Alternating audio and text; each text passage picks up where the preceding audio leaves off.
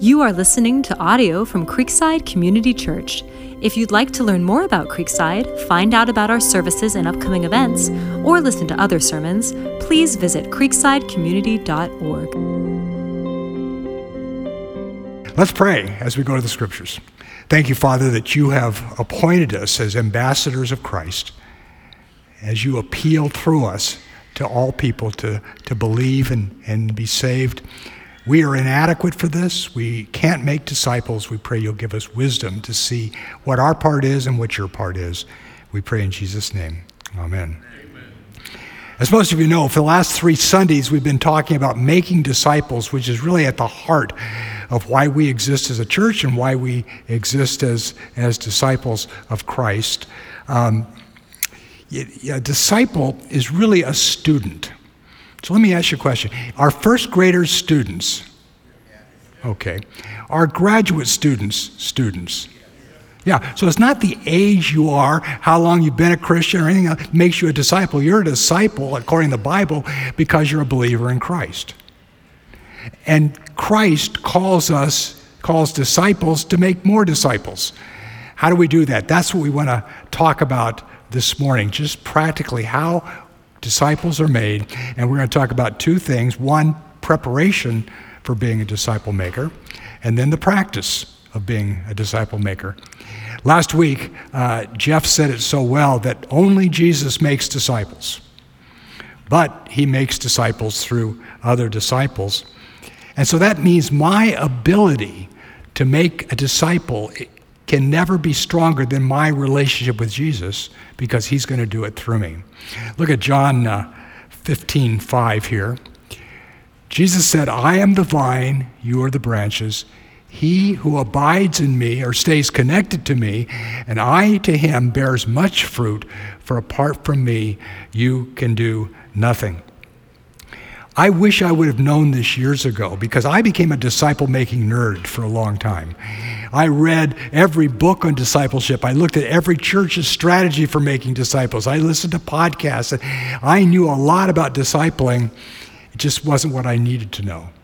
Because what I discovered is not your knowledge, your training, your strategy that matters, but it's your relationship with Jesus. And so the way we prepare to be disciplers is getting closer to Jesus. And so I want to review very quickly what Jeff taught us last week because it's so fundamental to making disciples. If you ignore this part, you can ignore the rest because you won't, you'll be a, a complete failure. But it is Jesus working through us. How do we abide in Christ? That's the question question? Well, I want to go back to John 15. First of all, abiding in Christ is like an ongoing conversation with Jesus. We talk to him, he talks to us. I, I read this year that my conversations are my relationships. And I, I, I didn't believe that because I have relationships with a lot of people, I just don't talk to them. Uh, But the people who we really have relationships are people we interact with on a regular basis, and the same thing is true of Jesus. So, first of all, we abide in Christ by listening to Him speak to us through His Word. And, and John, uh, Jeff went over this verse if you abide in me, and my, then you are truly my disciples, and you'll know the truth, and the truth will make you free. Who are Jesus' true disciples? Who? Those who continue in His Word. I will never be closer to Jesus than I am to His Word. I, I read about a study that was done uh, three years ago uh, by the, uh, is the Center of Biblical Engagement. And they, they surveyed 40,000 people between the ages of 8 and 80, and they just asked them, How many times per week are you engaged in the Bible? And they found out some very interesting things. They found that people that are engaged in the Bible from one to three times a week saw very little difference in their lives. But people who saw were engaged in the Bible four or more times a week saw a tremendous difference in their lives. I wrote some of the finding here they, that people who are at least four times a or more feel feeling lonely drop 30%, anger issues drop 32%, bitterness in relationships drop 40%, Alcoholism dropped 57%. Sex outside of marriage dropped 68%. Feeling spiritually stagnant dropped 60%. And viewing pornographic, I'm sorry, viewing pornography dropped 61%. On the positive side, sharing one's faith jumped 200%, and discipling others jumped 230%. We can't fellowship with Jesus without fellowshipping with His Word because His Word is how He changes our lives. The Word does the work. Paul says in 1 uh, Thessalonians 2.12, he says, uh, you receive the Word not as the Word of men, but the, for what it really is, the Word of God, which also performs its work in you who believe. And you can see how God performs His work in our lives through His Word. Minimum daily dose, our minimum weekly dose is four times a week. The more you do it, the more. So Jesus says, you, to, to be, abide in me, you have to have the word abiding in you. Now, simply reading the Bible is not enough. We also have to obey it. Look what Jesus says at the end of John 15, or uh, in John 15. Just as the Father has loved me, I have also loved you. How much does the Father love Jesus? What would you guess? Can't love him any more than he does, can he? God is perfect. God is love. God loves Jesus as much as he possibly can. How much does Jesus love you? The same. Jesus says, I love you to the degree that the Father loves me. That's encouraging, isn't it? So he says, Abide in my love. Abide in my love. How do I abide in, in God's love? Well, he tells us. If you keep my commandments, you will abide in my love, just as I have kept my Father's commandments and abide in his love. Now, Jesus is not saying, if you obey me, I will love you. Right? Because he just said, as the Father loves me, I love you. No, he's saying, if as you obey me, you will experience my love. You will know my love. How? These things I've spoken to you so that my joy may be in you and your joy may be made full. Jesus lives in us. And when we obey him, we experience his joy. And as we experience Jesus being happy in us, our joy becomes full. And so, what you'll find is as you read the Bible and then do what it says, you will discover joy. And if you're not joyful in Jesus, you're not ready to be a disciple maker. You'll just make guilty people like yourself. Right? So, first, we abide by coming to Jesus, listening to him, and do what he says. Second of all, a conversation goes both ways. So we not only abide in Christ by listening to Him through His Word, we abide in Him by praying and talking with Him. Jeff pointed out a couple of verses. If you abide in me and my words abide in you, ask whatever you wish and it will be done for you. And then verse 16, you did not choose me, but I chose you and appointed you that you should go and bear fruit, and that your fruit remain, so that whatever you ask of the Father in my name, he may give to you. We have not because we ask not. That means there's tons of stuff God wants to do in our lives and do for us if we just ask Him. But prayer is the way we abide. We abide in Christ by praying, by talking about with Him everything. That's why in the early church, when they had a, their first big problem, they had so many widows believed and they were taking care of them and getting food for them. The apostles said, You got to find somebody else to do this job. Because we have to devote ourselves to the ministry of the word and to prayer. Because those two activities were essential for them to fulfill a mission of making disciples.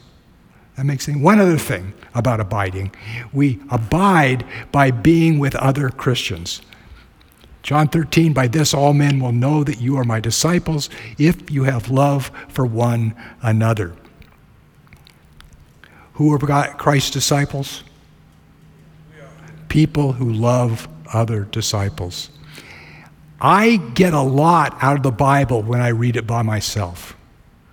But I get so much more out of the Bible when I read it with other people. That's what we've seen in regeneration. I've never been in a, in a group, a, a small group of men who were so transparent, so honest about what God was doing in their lives. And as they speak about what God is teaching them, I, well, I needed to hear that too.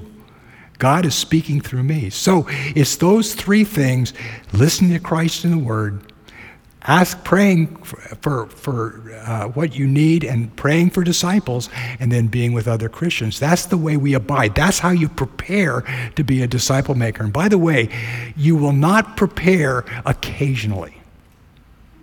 It's what you do every day that makes the difference. You will get more out of the word if you read it 10 minutes a day seven days a week than you will get if you study two hours one day and neglected the rest of the week.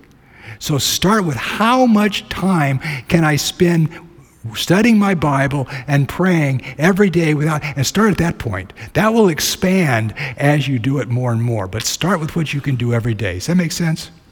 Okay, that's the end of preparation. That was all review. Now we get to uh, the uh, how do you make disciples. And I want to take Jesus' basic training the first time he sent his disciples out and, and choose four simple principles that we learn from Jesus about making disciples. And the first principle is go. Just go. As the Father sent me, I have sent you, which means that Jesus wants us to go somewhere to make disciples. It might be across the seas, it may be across the room, but we have got to go. Let's, let's read this passage. Jesus was going through all the cities and villages, teaching in their synagogues, proclaiming the gospel of the kingdom, and healing every kind of disease and every kind of sickness. Seeing the people, he felt compassion for them because they were distressed and dispirited like sheep without a shepherd. A few weeks ago, uh, Jeff pointed out that the emotion that the Bible records of Jesus more than any other is compassion, which is encouraging to me that I know that when I'm distressed, and dispirited like a sheep without a shepherd. Jesus isn't to say, You big baby. You need to put on your big boy pants and get a little backbone here. No, he feels compassion for me. He feels compassion for you. He is a, and, and he feels compassion for their, these people because they're like sheep without a shepherd, yet they're following the good shepherd. How could Jesus see them as sheep without a shepherd when they're with him? Well, Jesus said in John 10 that the, that the shepherd knows the sheep and the sheep know the shepherd that you don't disciple people in mass that people need personal attention. And so jesus says there's a big there's a big harvest here but we need more workers. The harvest is plentiful plentiful but the workers are few. Therefore beseech the lord of the harvest to send out workers into his harvest. Jesus is limited by a physical body. He can only be one place at a time but if he sends out his disciples, they can meet people that he won't meet. They can heal people he doesn't have access to. They can preach to people who will never hear Jesus. So Jesus is multiplying his ministry by sending these guys out. Does that make sense? That's the first thing. So, what's he send them out? Jesus summoned his 12 disciples and gave them authority over unclean spirits to cast them out and to heal every kind of disease and every kind of sickness.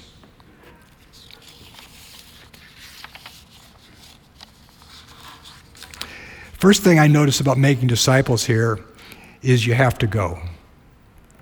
Being sent means you're going somewhere. You're taking the initiative to go. Let me ask you a question. You have a friend who says, Will you pray for me? I want a job. I need a job. And I say, Okay, I'd be glad to pray for you. Where have you put in your resume? My resume? Well, what kind of job are you looking for? I don't know. I haven't really looked. Well, what kind of work do you want to do? I, I just know if I pray, God will give me a job. Just pray for me. What would that person's chances of getting a job be, do you think? Zero, right? Or you, you have a friend who wants to get married. Please pray for me. I, I want a husband. I want a wife. That's great. I'll be glad to pray for you. Uh, so, where are you meeting people of a quality that you wouldn't want to marry? Well, I don't. Well, are you going online to meet people? No. What are you doing? I'm praying. I'm praying that God will bring that right woman into my life. What are their chances that they're going to be married in a year? Zero. Why? And the same is true of making disciples. I can pray all day long God, please send me somebody to disciple. Please send me somebody from my neighborhood to say, I heard you're a Christian. I'd like to become a Christian too. Can you tell me how to do it? That doesn't happen. I tried it. you have to go. You have to go. And there's two reasons for that. First of all, God is in the process of making his disciples like Jesus. And Jesus didn't wait in heaven and say, Well, whenever you want to come to me, come. No, he came to us because love always makes the first move. And He takes on our human bodies and our limitations so that He can reveal the true God to us. He comes to us and He says, As the Father sent me, I'm sending you. That means I have to go too. And also, going re- requires faith. And because it's not what I do, but what Christ does through me, if I'm not exercising faith and depending on Him, I will never see Him work through me. So I've got to step out in faith and say, Here we go, Lord. You're going to have to give me the words here. I'll, I'll start. You take over from there. Does that make sense? So, the first principle of making disciples, wherever you are, is you got to go. Now, let me ask you a question. Where do you have the most access to unbelievers right now? To work, school, your gym, your neighborhood, your family. Who are you going to reach out to? Where do you have the most access to Christians? Probably your community group if you're in one. If you're in a community group, I would say have coffee with somebody in the group. Share your test, share what Christ has done in your life, then ask them, would you, would you be interested in getting together regularly just to read the Bible together and tell it, share what we're learning. That's all making disciples is. It's reaching out to, to Christians and reaching out to non Christians. Really, making disciples involves what we call evangelism and what we call disciple making. It's all the same thing. It's just helping people to grow in their knowledge of Christ and trust Him and follow Him. That's all disciple making is. And we start by going, by taking the first step. Well, what do you do when you go? That brings us to the second principle show and tell. As you go, preach. The kingdom of heaven is at hand. Heal the sick, raise the dead, cleanse the lepers, cast out demons. Freely received, freely give. Jesus says, as you go, just do what you've been watching me do. Preach what you heard me preach. Heal like you've seen me heal. Just do good deeds, good works. They're like two wings of a plane. Uh, the plane needs both to fly. And to make disciples, we need to be doing good works. We need to be giving good words. Now, the church has been really good at one or the other over time, but very seldom has put the two together. For a while, the church was really good at preaching good works, or preaching, I'm sorry, preaching good words. But uh, gradually people said, well, you, you say that, but you don't live it. Other times the church has been really good at doing good, they just don't tell people why they do it. And so people just say, oh, they're do gooders. I'm glad they're here, but most of the time we don't do either. And we just blend in with it because we're like everybody else and nobody becomes a Christian. For, people, for disciples to be made, we have to be doing good and speaking good. That's why Jesus says, in Matthew 5:16, "Let your light shine before men in such a way that they may see your good works and glorify your Father who is in heaven." To make disciples, people need to see us doing good. They also need to understand that the reason we do good is because of who God is, that He's a good God. Remember the story of, of, of, of the man born blind in John 9? Jesus' disciples see a man born blind and they say, Tell us, is this man blind? Was he born blind because of his sin or because of his parents' sin? And Jesus says it wasn't because of his sin or his parents' sin, but that the works of God may be manifested in him. And Jesus heals the man. So here's the question What are the works of God? The works of God are improving people's lives, right? Every miracle that Jesus performed was to improve somebody's life because God is good. And we need to demonstrate the goodness of God so that people will put their trust in Him, that God wants your best. God wants to bless you. But how will they know that if they don't see that through His followers? That's the idea here. Um, so, how do we show and tell? I've, I've uh, I asked a few of my friends how they did that, and there's really as many reasons as there are people. There's not a, a prescribed way. But let me just, uh, a lot of you know Lita Wong, who uh, pastors down in Fremont. We support him. And I asked Lita the other day, I said, Lita, tell me, how do you meet people and how do you do good? And he said, Well, I go to the gym three times a week.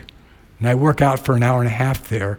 And during that time, I, I'll meet uh, men if they're open to a friendship as we talk. I'll ask them for coffee. We'll go out for coffee and I'll, I'll share a little bit about what I'm doing, share about the Bible, and see if they're interested in continuing on.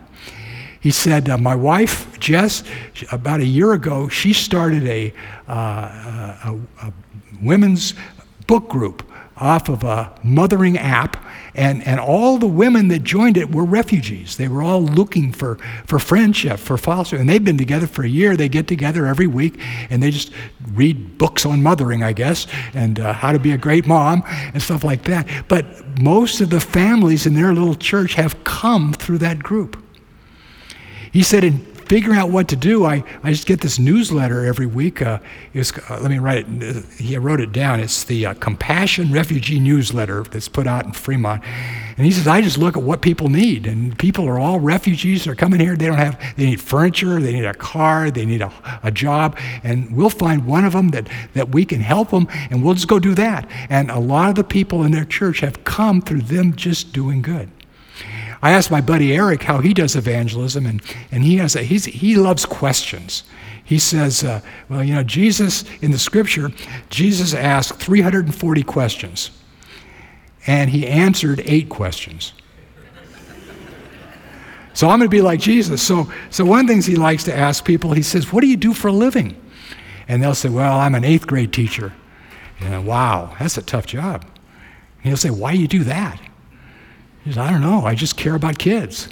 And then he'll tell them, you know, I believe that God wants to bless people. And one of the ways he blesses people is by putting it in the hearts of each of us how we can bless other people.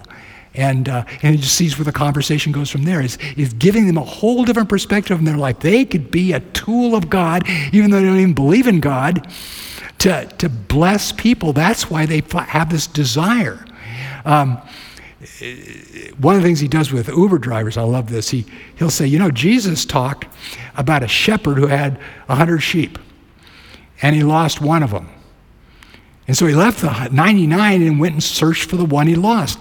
And then I asked him, Do you ever feel like Jesus is searching for you? And he said he hears some of the most amazing stories of, yeah, you know, now that you mention it, I, and he could take it from there. Or he'll ask people, uh, uh, What do you want? What is it that you really want? And as they share the, their deepest desires, he will say, You know, Jesus promises to give us that. Can I show you where that is in the Bible? He just uses questions to get to people. My friend Jerry, he just makes friends with old guys who don't have friends. Which is true of all old guys, right? That we I mean, we've been working all our lives. We don't have time to make friends. But now we suddenly realize, wow, I don't have anybody I can talk to. So he just provides a place. They can, he, he asks them questions and listens to them and stuff like that. Do good, say good, show and tell. That's what God calls us to do. Doesn't have to be special or, or clever or anything like that. Just be yourself. Trust God and see what He does. What I do is I just get in conversations with people. And as I get in that, con- and for me, it's an act of faith because I don't have time for that conversation. I've got, I've got a plan for the day, and it doesn't involve talking to this person. But uh, as I step out on faith and just start talking to them, and often the conversations will come around to issues that the Bible addresses. It's amazing how Jesus does that. Third, here's the third principle travel light. Travel light. Look what Jesus says to his disciples. He's sending these 12 out to do what he does. Got the picture? Do not acquire gold or silver or copper for your money belts or a bag for your journey, or even two coats or sandals or a staff. Don't take money. Don't take luggage. Don't take extra, extra food. Why? For the, word, the worker is worthy of his support. Now, that's not the way I would do it. I would say get a lot of money, take along lots of clothes so that you're going to be prepared for whatever happens. But Jesus says just the opposite. Why?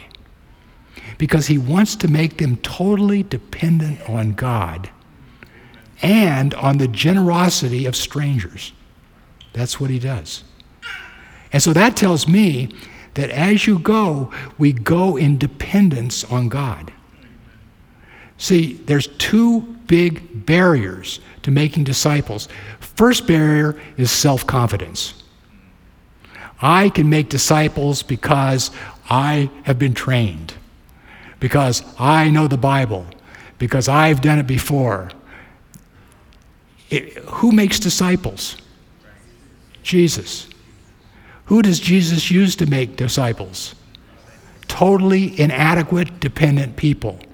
And here's what happens when you depend on yourself, your confidence, that only lasts until you get in a situation and all of a sudden you start getting afraid. Wow, I don't know if I know the answer to that. I don't know if I can do that. And your confidence is shaken. So Jesus sends them out totally dependent on God and uh, to, to overcome that, that first great barrier. The other, the other barrier to making disciples is lack of intimacy between us and the people we're trying to reach. They don't know us, we don't know them.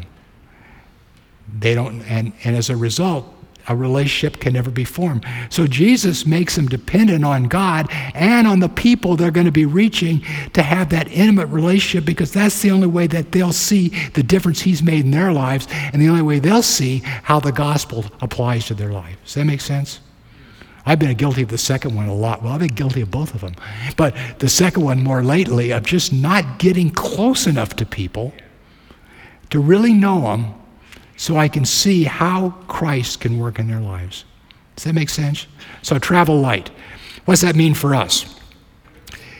It means not complicating the simple, realizing all you need to make a disciple is a relationship with Jesus and the Word of God. That in this information age, it's easy to think, I need more training, I need more information, I need more materials, I need more books. I, no, all you need is the Bible. You got that. That's what does the work. Trust that and depend on, on Christ. We are the most useful when we're the most dependent. That's true of churches. When, when we started Creekside, we knew that if we didn't reach people, our church history was going to be very short and I was going to have to find a real job. Um, so, so our focus that first year or two was reaching people for Christ, and we did. We reached quite a few. Well, God reached them through us. But then, you know, you hire staff and you get a building and you get programs, and pretty soon you stop focusing on reaching people. It loses its priority because your survival isn't isn't dependent on it, and you just become a comfortable church and you begin to die.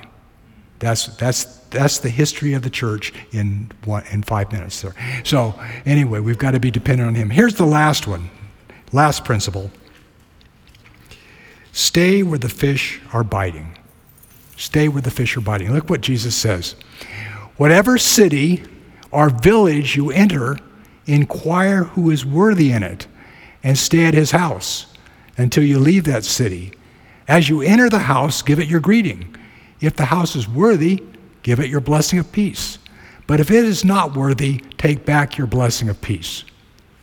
Whoever does not receive you nor heed your words as you go out of that house or that city, shake the dust off your feet. Truly I say to you, it will be more tolerable for the land of Sodom and Gomorrah in the day of judgment than for the city. Jesus sends out his disciples in pairs, and he says, The first thing you do when you get to a village is look for somebody you can stay with. Look for a, a, community leader or somebody that's good at, at knows lots of people and stuff. Find somebody who is open to you. And if they're open to you, stay with them. Don't move from house to house. Stay there with them. Eat what they give you and heal people. Preach to their friends. Heal the people they bring to you. Just you. That's where you start. On the other hand, if you go to a village and nobody wants you, don't stay there and argue or, or pontificate. Uh, leave where you're not welcome. Just stay where you are. Go where people are responding, leave when people are not. That's the idea here. And, this, and you see, the apostles did this in the book of Acts. They went where people were open to the gospel, they left when they weren't open to the gospel. They spent their time with people who wanted to hear, who knew their need, and wanted to know Christ. That's what we do. We go make friends. Open, look for people who are open to a relationship with you. If you're starting off in your neighborhood, pick the friendliest person in the neighborhood and become their friend because you'll meet a lot more people through them and by ministering to them and by serving them than you will by going on your own. Does that make sense? So go where the fruit is, go where the fish are biting, avoid the places where God can reach them later. Now, a lot of people will be open to a relationship with you, but not interested in spiritual things. That's okay. That's just a long, uh, a long-term, low-pressure relationship. You still do them good, you still be their friend. But look for the people that are open to relationship with you and concentrate on them. Does that make sense?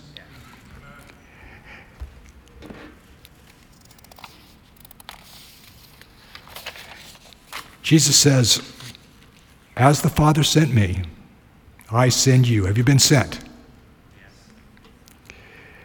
Well, we think, I can't do that. And Jesus says, That's why I'm going along. I'll give you the ability, I'll give you the power, I'll give you the authority. I don't know what to do. Do good, serve people's needs, make their life better, and tell them about the God that you serve.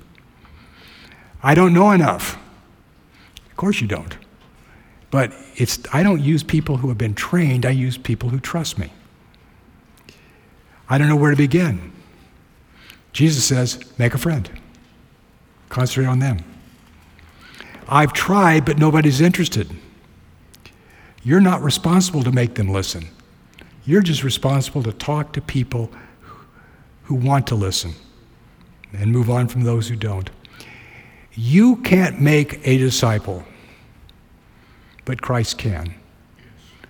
But he only does it through other disciples. You see the dilemma? So he sent out inadequate people so that we will trust Him and depend on Him. Let's pray. Lord Jesus, thank you for the great responsibility you've given to represent you. You know how inadequate we are for this, and the apostles felt inadequate, and your disciples felt inadequate, and yet you used them. We pray that you'll use us. We pray in Jesus' name. Amen.